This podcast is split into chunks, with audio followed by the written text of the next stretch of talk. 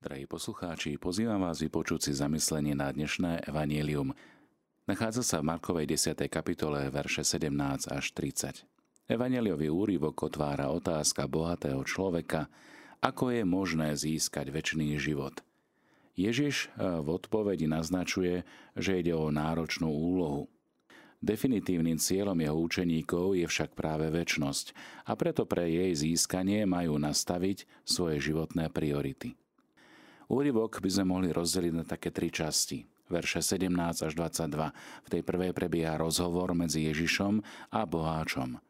V druhej časti od veršu 23 po 27 Ježiš upozorňuje prekvapených učeníkov na nebezpečenstvo bohatstva v úsilí vojsť do Božieho kráľovstva. A napokon tretiu časť tvorí Ježišova odpoveď Petrovi, v ktorej ho uistuje, že tí, ktorí sa rozhodli pre Božie kráľovstvo opustiť všetko, neprídu o svoju odmenu. Ježiša vyhľadávali chorí, aby ich uzdravil. Vyhľadávali ho malomocní, aby ich vyliečil. A teraz prichádza bohatý človek z úplne iných dôvodov. Boháč túži po väčšnom živote. Jeho správanie pribehne k Ježišovi, poklakne pred ním, oslovuje ho učiteľ dobrý alebo rabbi, naznačuje, že otázka spásy bola pre neho mimoriadne dôležitou a že práve od Ježiša očakáva upokojujúcu odpoveď. Reakcia pána Ježiša však rýchlo schladí očakávania bohatého mladíka. Samotné oslovenie učiteľ dobrý nestačí. Kristus sa pýta na motív, pre ktorý ho takto oslovuje. Hovorí, prečo ma nazývaš dobrým? Neodmieta, že by nenaplňal obsah oslovenia, ale pýtajúci si musí byť vedomý Ježišovho vzťahu s Bohom. Za akými pohnutkami prichádzame k Ježišovi my? Vyhľadávame ho vôbec? Alebo čo od neho očakávame? Túžime po spáse? Zodpovedá náš život tejto túžbe? Pán Ježiš odpovedá poukázaním na dekalóg.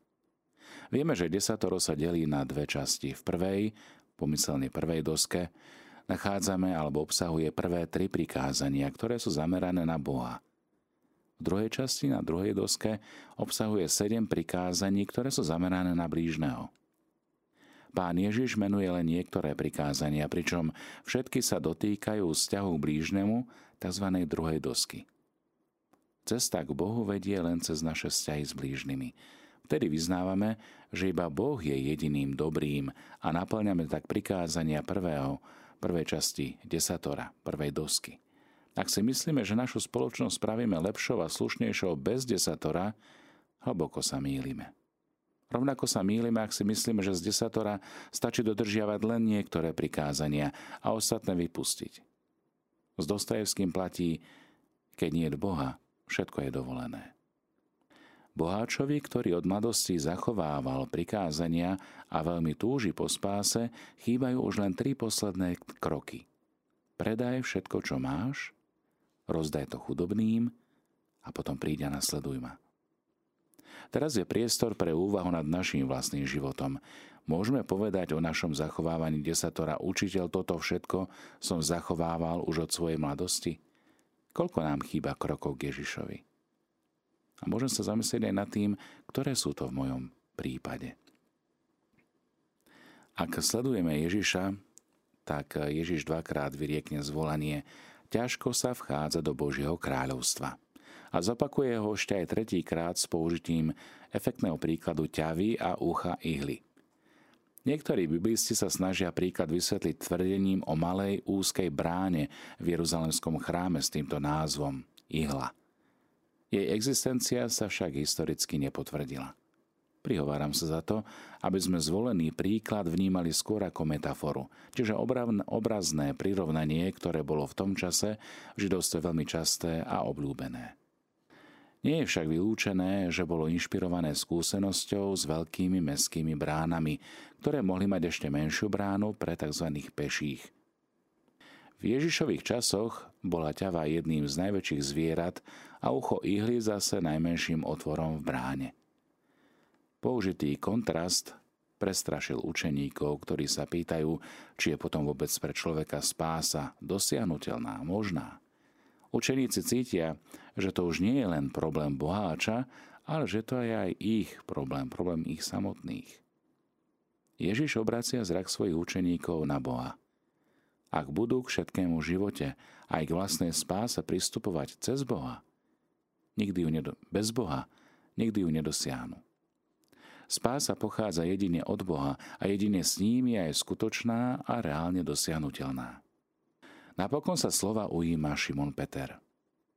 Zameriava pozornosť na samotných učeníkov, ktorí na ceste nasledovania Krista opustili všetko – Ježiš upokojuje svojich nasledovníkov a dáva im určité uistenie, ktoré platí pre každého, kto sa rozhodol kráčať po Ježišovej ceste. Nemáme pred sebou uistenie človeka, ale samotného Božieho Syna. Dôležité je stotožnenie sa Ježiša s Evaníliom pre mňa a pre Evanílium. Verš 29. Medzi Ježišovou osobou a jeho posolstvom je neoddeliteľná jednota. Nie je možné nasledovať Krista, a zároveň ignorovať náuku, ktorú Ježiš prináša.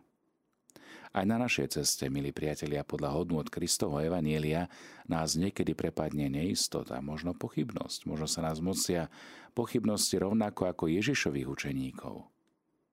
S Božou pomocou a jedine s ňou však dokážeme vytrvať na ceste k väčšnému životu.